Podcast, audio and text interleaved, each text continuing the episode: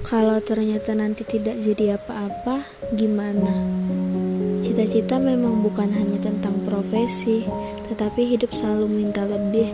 Sebab katanya jadi manusia saja tidak cukup. Kita harus punya apa yang orang punya, kita juga harus bisa apa yang orang bisa. Namun, setelah berulang kali dipikir, siapa yang sebenarnya memberi batas bahwa manusia harus tinggi, putih, punya benda mewah, Padahal dengan merasa cukup, bukankah lebih dari cukup? Menjadi berbeda tidak apa-apa. Tidak semua orang harus menambang. Beberapa ada yang menanam, memelihara, menuliskan saja, dan menjadi pendengar yang baik. Bukankah hidup juga tentang saling melengkapi?